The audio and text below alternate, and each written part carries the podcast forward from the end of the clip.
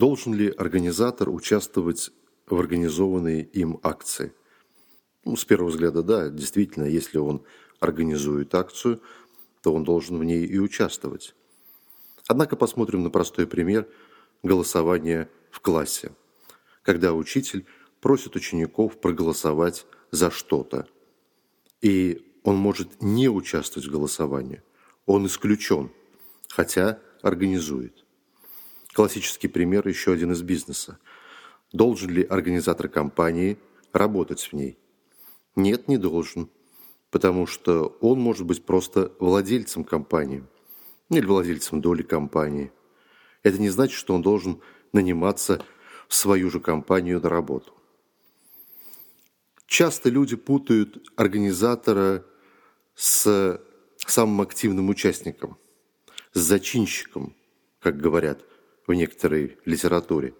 То есть с человеком, который своей суетою, своим бешенством, можно сказать, сплачивает вокруг себя кучу людей и ведет их за собою. Это его внутренняя потребность, связанная с желанием роста в иерархии, с желанием быть первым, главным, важным, с помощью собственной личности. Однако это далеко не всегда так. Организатор партии бывает и не в партии, и в России известен такой пример.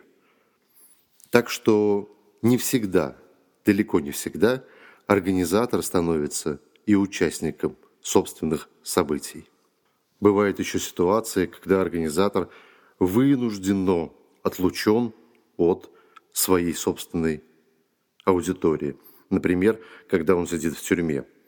Бывает и так, что того, кто пытается организовать шествие, акцию, митинг, какой-то движуху активную, приступает к черту закона, и его, естественно, заключают под стражу. В таком случае он оказывается насильно оторван от своих последователей. Это может быть и в религии, не обязательно под стражу.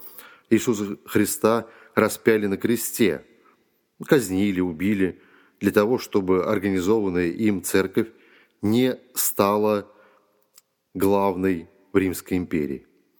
Однако и это не помогло. Зачинщики организовались среди его последователей, и организация разрасталась дальше. Еще один вариант – это когда становятся организаторами по приказу, по указанию сверху.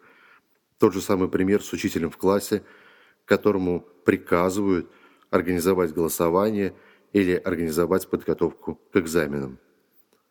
Может быть, он и не хочет, но он вынужден организовывать. Он и не хочет участвовать, и он не участвует. Это организация по принуждению. Но, однако, она чаще всего и распространена среди народа. И организатор может просто испугаться огромного количества людей, которых он собрал вокруг себя, и просто сбежать. Такие примеры приводить не буду. Я думаю, они слишком постыдные для моего подкаста.